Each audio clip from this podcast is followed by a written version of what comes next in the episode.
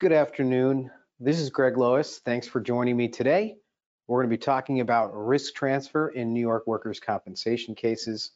I hope uh, you're uh, done with all of your Christmas shopping. Everything is ready to go. You got your stocking stuffers and you're ready to settle in for about 20 minutes talking about uh, risk transfer. And this is really intended to be like a workers' comp sort of 101 overview of this topic. So we're going to talk about what is risk transfer, why is it important, what kind of cases qualify for risk transfer, and when we should be really thinking about getting our reimbursement or subrogation interest protected.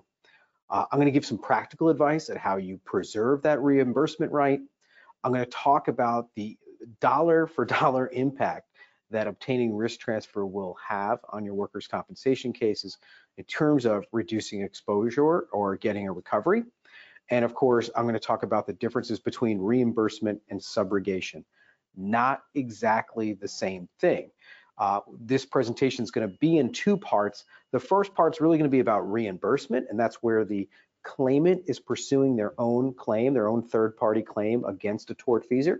And then I'm going to talk in the second part about subrogation, and that's where we're going to step into the shoes of the claimant and pursue an action on their behalf.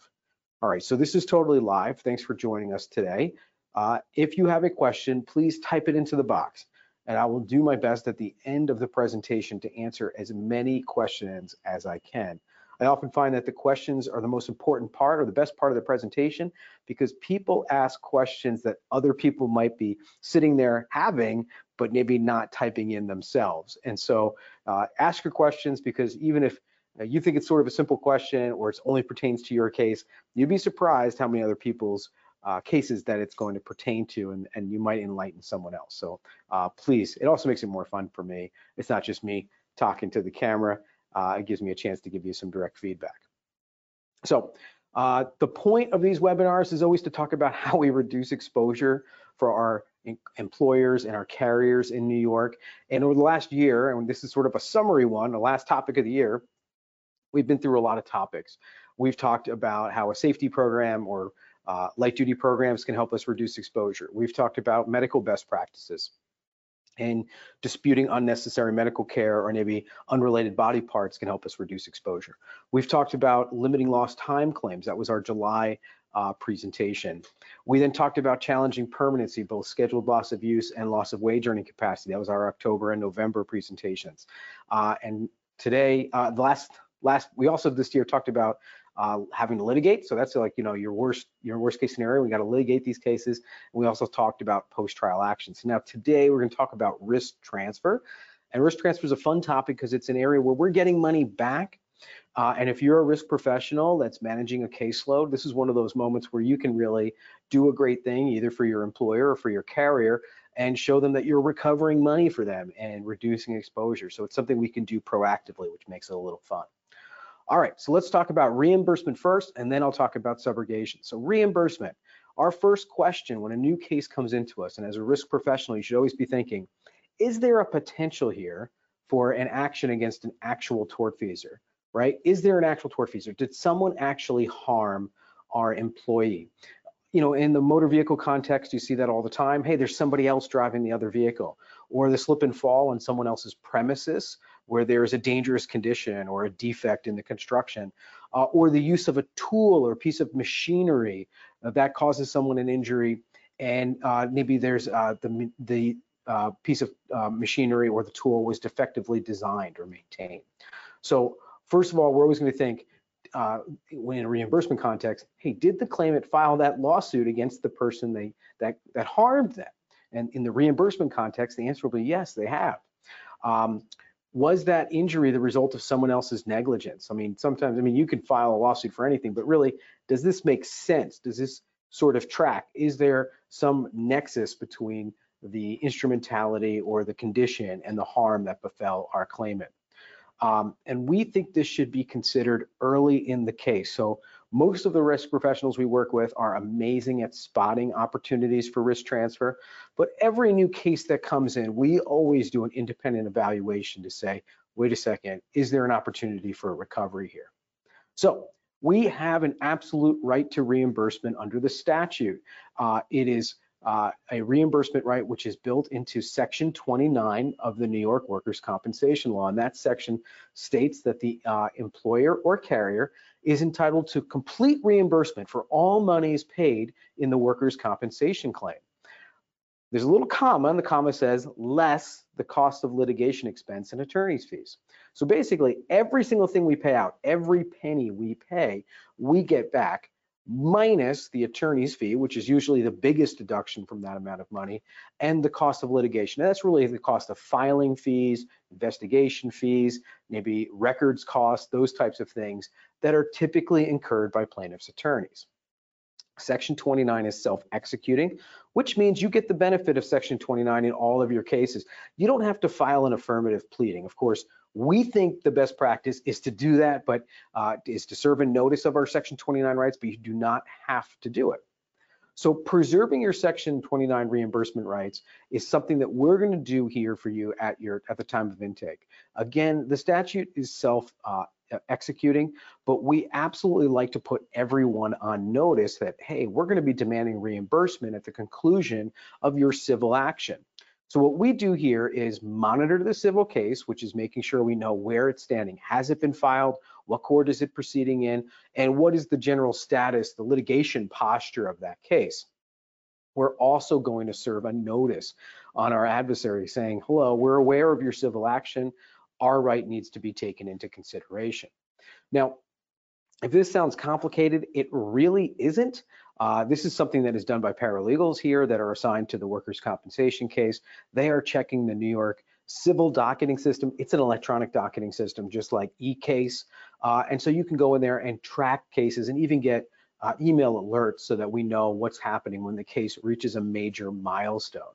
So the major milestone in a civil action in New York is the request for judicial intervention, the RJI. That's really going to put the case on the calendar and get it get it listed, and that's where we're really going to start paying attention to these matters. All right, how much do we get back in reimbursement? I think I already told you. We get back everything we've paid, of course, less the cost of attorney's fees and litigation.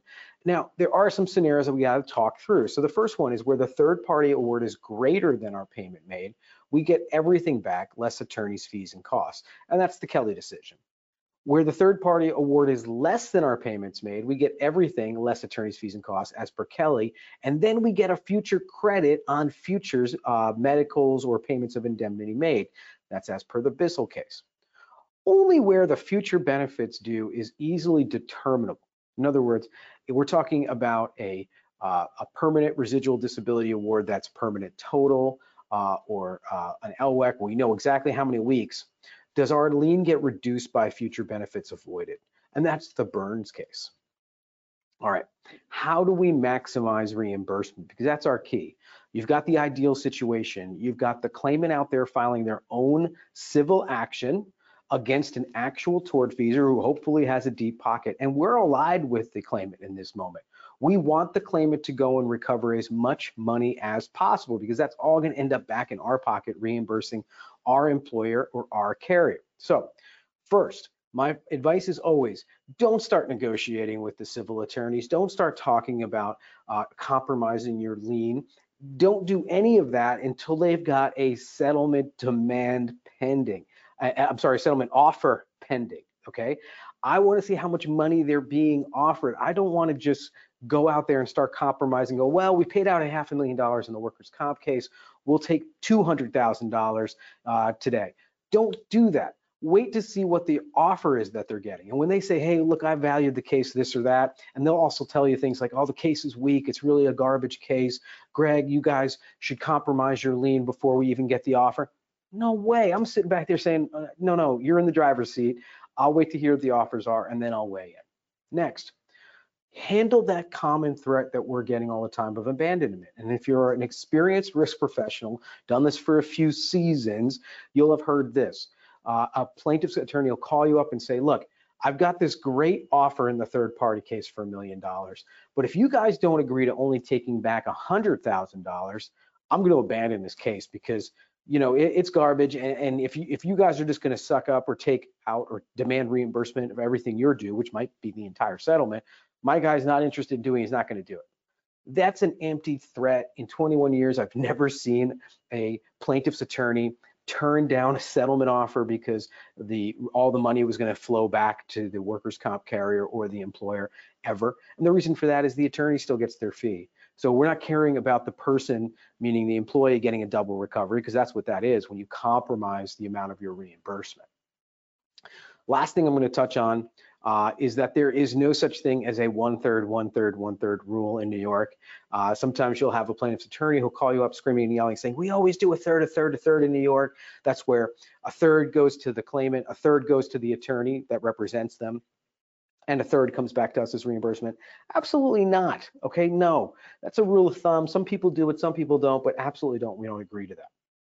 So you can use these advantages you have, and, and those advantages are really monitoring that civil claim, getting involved, getting in early, asserting your demand for reimbursement early, and really being informed. That's going to help you get back your maximum reimbursement. All right, next step, subrogation. What is subrogation? Subrogation is where the claimant in a workers' compensation case has been injured. They've been injured because of the negligence of another, that's the tortfeasor, and they've decided I'm not going to bring a civil action against them. And there could be lots of reasons. Uh, it could be, oh, that's one of my clients and I don't want to sue my client. Or it could be, that's my friend who was driving the car that struck me or the, or the, the other vehicle. I don't want to, I don't want to bring, or there could be personal reasons. I, I don't want to be involved in lawsuits. So I'm not bringing it. In New York, you can subrogate. That means you step into their shoes and you can bring the claim on their behalf um, you have the same rights and the same limitations as the plaintiff in those cases. So let's talk about what some of those things could be. The first is the statute of limitation is the same. The claimant has a three-year statute of limitations. If you're injured in a negligence action in New York, you have three years to bring your action uh, in Supreme Court. Uh, if you're injured in New Jersey, you have two years to bring your action. So you got to know that these statute of limitations can be different. But when we step into the shoes of the claimant, we have the exact same statute of limitations. So what kind of cases can we subrogate? Well, the answer is just about anything that you can imagine. Any case, any injury, any negligence, any harm because of something that was caused by an actual tortfeasor. And I'll give you some examples. Here's an interesting one. Uh, a, a, typical example would be something like a car accident where another vehicle struck our employee and harmed them uh, you know, it's clearly driven by another person. Uh, they, you know, our person, uh, our employee would have had the right to sue them, and we're going to step into the shoes of our employee and sue them directly. Okay, clear case. But how about a case where someone has an accepted, admitted, established workers' compensation claim, and during the course of active treatment, they're going out and choosing their own physician. The physician does malpractice. Maybe they sew them back up and they leave all the sponges inside them, uh, or some of the other surgical tools inside of them uh, clear case of malpractice. That is would be grounds for subrogation because it is related to our workers' compensation claim. It serves to increase our exposure in the workers' comp case, so we can certainly subrogate on their behalf in that respect. Uh, we can also seek contribution from the employer in grave injury situations, uh, uh, and that would be other co-employers of the uh, same claimant. So how do we subrogate? First of all, there is a notice requirement for subrogation in New York, and that's one of our limitations. 30 days prior to filing our action, we have to send a letter to the claimant with very specific uh, language in it saying, hey, we're going to file the suit if you don't. Okay.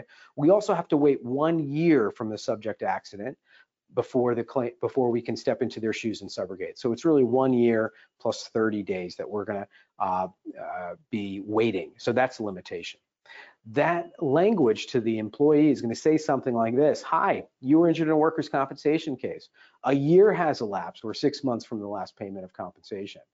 Uh, we are now going to step into your shoes and file a civil lawsuit on your behalf. If I don't hear from you to the contrary, we're going to go do this. I also put language in mind that says you should also be aware that our goal in the civil litigation that I'm going to file in your on your behalf is not to get the most money I can obtain. It's simply to get enough money to reimburse my client, the carrier or the employer, for what they paid out in benefits. Now that letter almost always triggers the plaintiff to go out and get their own attorney and prosecute the case themselves. And that's absolutely what we want them to do, right? That inures to our benefit. Let them go file the claim. Let them go um, spend the time, effort, blood, and treasure to get that recovery. So that's something that we encourage. Um, what are the limitations to subrogation? Well, again, I already said the um, the statute of limitations. We also can't subrogate against a first party benefit. And so that means in New York, uh, where the person has their own insurance policy or their own coverages, we can't go after that. So for example, we can't go after their own uninsured motorist policy or their own underinsured motorist policy. And that's because any insurance which provides a first party benefit to themselves, uh, we can't subrogate against. Another great example would be in a death case uh, where we have a compensable death claim. The fact that the person has life insurance, which also pays them, we can't subrogate against the life insurance. Uh, under insurance law 5105, we also can't subrogate uh, or there's a carve out for our subrogation uh, uh, reimbursement for the first party benefits due to the claimant, and that usually is the $50,000 first party benefit that is due to them. And I can make, uh, there's a lot of examples of that. And again, I think we already talked about this. We have to wait that year plus the 30 days before we can file that subrogation actions ourselves. So what are some of the problems with subrogation? Well, if you're thinking about this uh, as with your uh, risk professionals hat on, you're thinking, well, this is great. We can step into the shoes of the claimant. We can pursue these actions. But you should also think about it from the perspective of the defense attorney who's going to step into the shoes and actually pursue the subrogation. So there's a number of problems that we face. Number one is uh, that the uh, claimant's not necessarily going to be the most cooperative. They've already decided they don't want to pursue this claim. And in the insured context, this we see this is uh, particularly problematic. An example is the insured owns a work uh, uh, uh a cleaning service and they slip and fall uh, due to some kind of um, defect or dangerous condition at one of the premises of the customer of the cleaning service. And they don't want to bring a claim against their own client, their own customer often. So generally speaking, we've got issues with the cooperation of the claimant. The second issue I have is ethical issues, and those are mine. The fact is, I am stepping into the shoes of this person and bringing a plaintiff's action on their behalf but I'm actually not interested in recovering the maximum amount of money I can for them. I am simply here to protect my client's interest, which is the self-insured, the insured, or the carrier. And I just really want to make as much money as I can to get their reimbursement back, right? So I'm not going to go offer giant awards for pain and suffer and punitives and all sorts of damages. I don't care about that stuff. If the case is worth $10 million, but my reimbursement lien is only $100,000, I'm not going after the $10 million. I might just compromise and settle with the carrier uh, on the other side for $100,000. That's all I need. Nobody else is getting the excess money. I'm not, I am not serving the claimant as their plaintiff. I'm serving the employer or carrier or as their subrogation counsel. Um, the other challenge we often see is where the claimant is unrepresented in the workers' compensation claim, which is fine, right? You can proceed pro se in workers' compensation court. Uh, that's fine, and that's that's a relatively common thing. But we have circumstances where the claimant is unrepresented in workers' compensation court, and then I'm stepping into the shoes and serving as their plaintiff's attorney in the civil action uh, that's pending in Supreme Court. And that's problematic because in one court, I'm saying they're fine, they're ready for the Olympics, or they're not entitled to further benefits, or the case is resolved. And in the other uh, court, I'm saying they're very disabled and they're entitled to uh, more compensation or a money award. So it puts us in a difficult situation. Not one we can't navigate, but it's just not as easy as when they get their own attorney. All right, let's talk about some handy takeaways, some things that I wanted to stress today. The first thing is, again, there is no such thing as one third, one third, one third whether you're subrogating, whether you're demanding reimbursement, whether someone's coming offering to compromise with you, there is no such thing. And it's it's a, something that gets me very frustrated. And as a risk professional, I'm sure you've had to deal with this, where the uh, plaintiff's attorney is saying, "Hey, I've been doing this 100 years, and we've always done a third, a third, a third." And I get that. Like that's the rule of thumb that people used to do back in the day. Navy, I don't know, I never did. Uh, but that's absolutely not a rule. It's not a law. It's not a statute. It's not a regulation. It's not even that common anymore. So our advice is uh, there is no such thing as a third, a third, a third. If your plaintiff's counsel comes to you and says, "Hey, we are going to settle this this case over here, but I need you to agree to take a third, a third, a third," you sit back and go, "Why? Explain to me why. I don't see why I would do that." All right. Next, um, when we are looking at reimbursements and they're pursuing their own case, look, I'm going to make a demand at some point uh, that my client gets reimbursed, that we're getting our money back. At that time, I think it's best practice for your defense counsel to also give you their opinion as to what the litigation risk is. How good is that case? What do we expect them to recover? And there's lots of ways we can do that for you and help you estimate that. Uh, the last thing is, obviously, when you should, uh, and we do see this doing, being done very well generally by our clients, uh, they are noticing the opportunities for risk transfer early. Cases come over to me and say, Greg, please defend this case by the way, we see the possibility for risk transfer. Can you also make sure that we're covered on that end? We're happy to do it. But really an early spot for these opportunities for risk transfer should not be missed. This is a great opportunity for us to get some money back for clients, get money back for carriers, money back for self-insureds and employers, and that makes a big difference because it, it will absolutely offset their losses. All right, that's my prepared discussion let's jump into the questions and see what we got today. All right, so far I see none.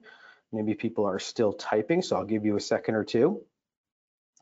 And while we're typing, let's talk about what we're gonna do next, uh, next month. Next month, January, we're gonna come back and we're gonna do a year in review. We're gonna look at all the topics we did in uh, 2021. And I'm also gonna talk about new and emerging case law new trends, new things that we're going to see. We're hoping next year to be getting the new medical treatment guidelines and have them be applicable. Uh, obviously, the board is uh, trying to implement onboard limited release next year, so I'm going to be talking about that as well. So please join me in January when we go over our year in review. And I'm looking over here at questions. I still don't see any questions, so okay, this was a fun topic to talk about.